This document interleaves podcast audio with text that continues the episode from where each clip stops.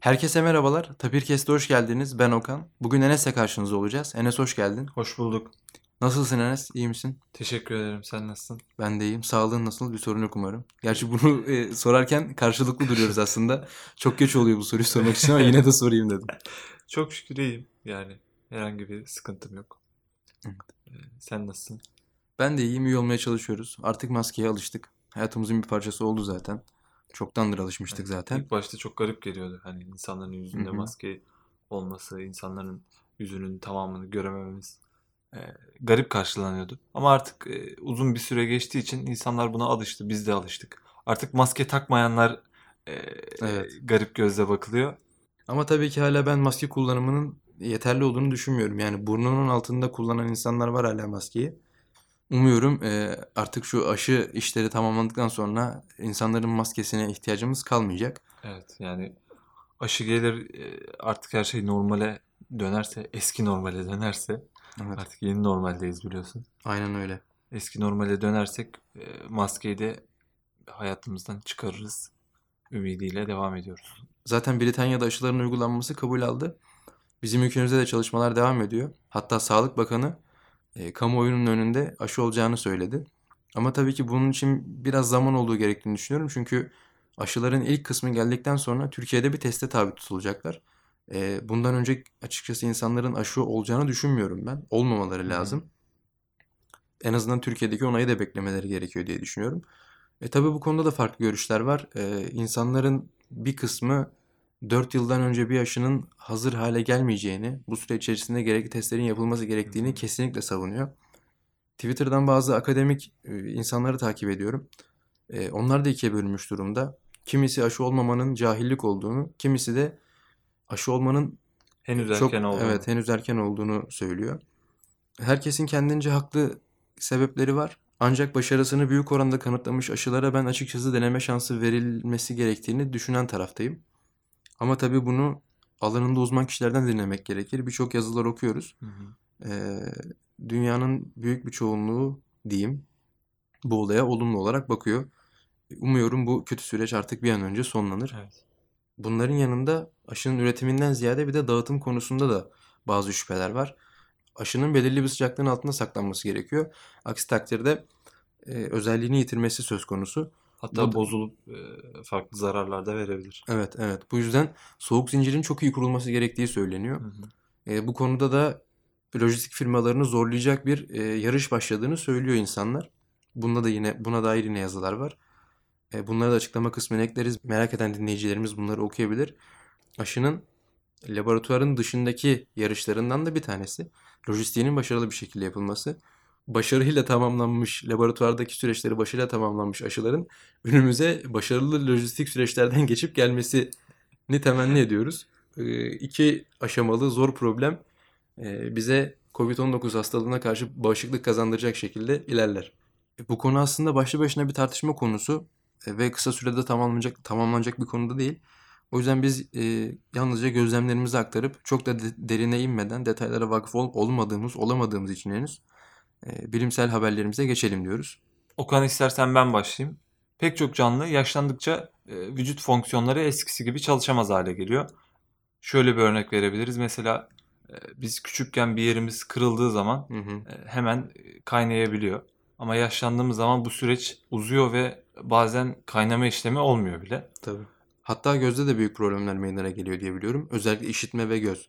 Ben çok büyük sorun yaşıyorum açıkçası iletişim kurmakta dedemlerle. Çünkü gerçekten işitme güçlüğü yaşamaya başladı artık ve ilginç bir şekilde bir süre sonra kullandığı o işitme cihazı, işitmesine yardımcı olan cihaz da yardım edemez hale geliyor. İlk kullandığı zamanlar gereksiz sesler- seslerin onu fazla rahatsız ettiğinden yakınıyordu. Ama artık onları da işitemez hale geldi. Ee, gittikçe işitmesi daha da güç oluyor. Aslında bahsedeceğim bu çalışmada e, farelerin gözlerindeki yaşlanma sebeple yenilenememe yani bozulmaların tekrar programlanarak yani bunu haberde böyle yazdığı için söylüyorum. Tekrar programlanarak gençleştirme e, çalışmasıydı. Kimyasal bir programlamadan bahsediyoruz Evet, değil mi? kimyasal bir programlama. E, Ancak e, şu an sadece fareler üzerinde denenmiş. İnsanlar da aynı tepkiyi verecek mi, vermeyecek mi onu bilmiyorlar. Şu an o alanda hala çalışmalarını sürdürüyorlar. Yani çalıştığımız alanlardan biraz daha örnek verecek olursak aslında biyolojik saati sıfırlamaya Evet. yakın bir işlem değil mi? Yani hatta e, çalışmanın başındaki insan da böyle söylemiş. Saati geriye çevirebilir miyiz? Mottosuyla ilerleyip böyle bir çalışmaya imza atmışlar. Canlılar yaşlandıkça epigenomlarında değişim meydana geliyor. Bu değişimlerde e, canlıların hücrelerini yenilemesine, e, yavaşlamasına hatta bazen durmasına sebep oluyor. Bu çalışmayı yapan insanlar da şöyle bir şey söylemiş. Epigenomları sıfırlayabilir miyiz? Ya başka bir deyişle saati tersine çevirebilir miyiz? E, ki epigenomlar e, düzgün bir şekilde çalışsın ve hücreler yenilenmeye devam etsin. Zarar görmüş bir yer varsa oranın onarımı daha hızlı ve doğru bir şekilde gerçekleşsin mottosuyla ilerleyip bu çalışmayı yapmışlar. Çalışmanın sonucu olarak da farelerin göz keskinliğinin arttığı gözlenmiş.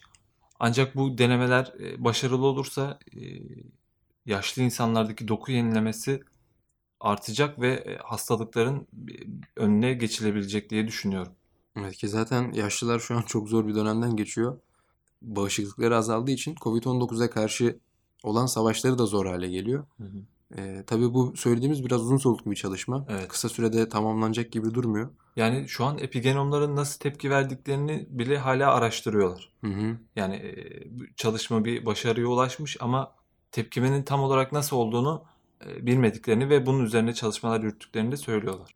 Ben de diğer haberden bahsetmek istiyorum Enes. Ee, bu haberde hepimizin uzun zamandır tanık olduğu bir teknolojiden bahsedeceğim.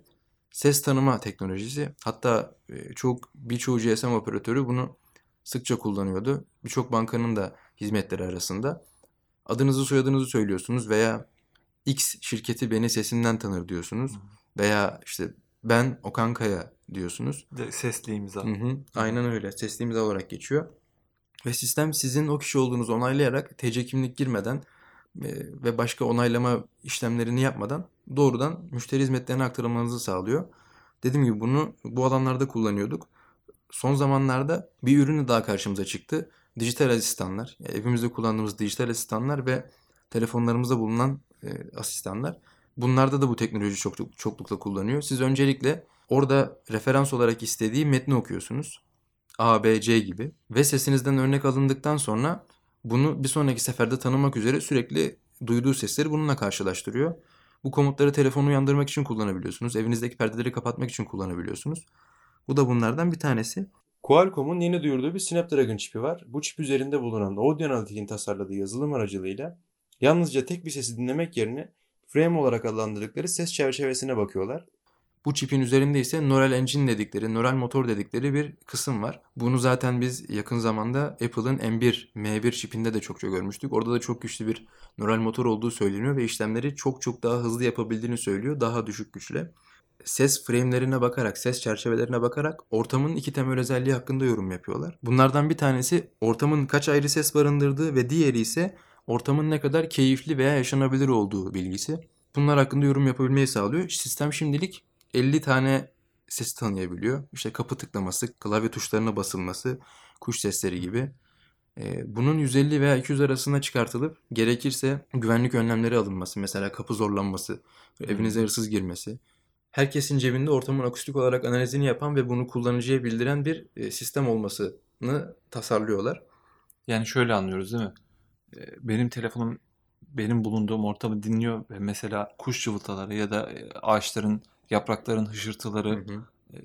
telefon tarafından tespit edilip buranın yaşanılabilir bir yer olduğunu bize bildirmesi. Evet ama bu ilk aşamadaki görevlerinden bir tanesi. Daha sonralarda ses aramaya doğru gidiyor. Ya mesela elinde 5 saatlik bir ses kaydı olduğunu düşün ve sen o 5 saatlik kaydın içerisinde bir parmak şıklatması arıyorsun. Hı. Kulağında din- dinlemek bunu çok zaman alacak. Evet. Yani en az 5 saat dinlemen gerekir. Kaydın sonunda da olabilir. Şanslıysan kaydın başında da olabilir. Oturup 5 saatlik e, ses kaydını bisection metodu uygulayarak aramak yerine e, git parmak şıkla- şıklatmasını ara deyip onu bulmanızı da sağlıyor. Ki bu da e, eminim ki sesle uğraşan birçok insanın işine çokça yarayacaktır. Hı hı. Biz bile bazen zorlanıyoruz yani podcast kayıtlarında. "Ya Şurada bir şey vardı bunu şimdi bulmak için mesela 40 dakikalık bir kayıt var. Şanslıysak başta çıkıyor ama değilsek o kaydın hepsini dinlemek Evet, zorunda evet. kalıyoruz. E, bu teknolojinin aslında ba- başlayış noktası speech recognition dedikleri teknolojiydi. Bunun altında yatan tekniklerden faydalanıyorlar. Bir tanesi Hidden Markov modeli. Bu da konuşmanın parçala bölü- parçalara bölünmesi ve olasılıksal olarak model çıkarmamızı sağlayan bir model. Bunun yanında speaker diarization dediğimiz işlemin de yapılması gerekiyor. Bu teknolojileri de kullanarak sistemin aktif gürültü engellemede de çok büyük rol oynayacağı söyleniyor. Tabi burada bazı kısıtlamalar var. Biz de son zamanlarda gömülü sistemler üzerinde çalışıyoruz. Ya evet bir sisteme en iyi nöral motoru koymak herkesin isteyeceği bir şey. Fakat bu yani Apple'ın da son zamanda öne çıkardığı gerçekten bunu çok düşük güçle ve çok küçük hesaplama kuvvetiyle yapabiliyor musunuz? Yani insanlar altı katlı integralleri denklemlerine yazıyor görüyoruz. Fakat bunu uygulayabilecek misin yani? Asıl soru bu. Çünkü elinde sınırlı kaynak var. İnsanların cebine kocaman işaret üreteçleri, kocaman alıcılar, kocaman vericiler koyamazsınız. O, yüzden burada algoritmaların optimize edilmesi gerekiyor ve uygulanabilirliği uygulanabilirliğin dışına çıkılmaması gerekiyor gerekiyor diye düşünüyorum. Tabii teknoloji ilerledikçe çiplerin boyutu azalıyor ve kabiliyetleri de artıyor. Ama dediğim gibi akustik işaret işlemenin aslında çok da kolay olmadığını çokça görmüş olduk. Yani rastgele süreçlerin ve işaret işlemenin gerçekten çok iyi bilinmesi gerekiyor.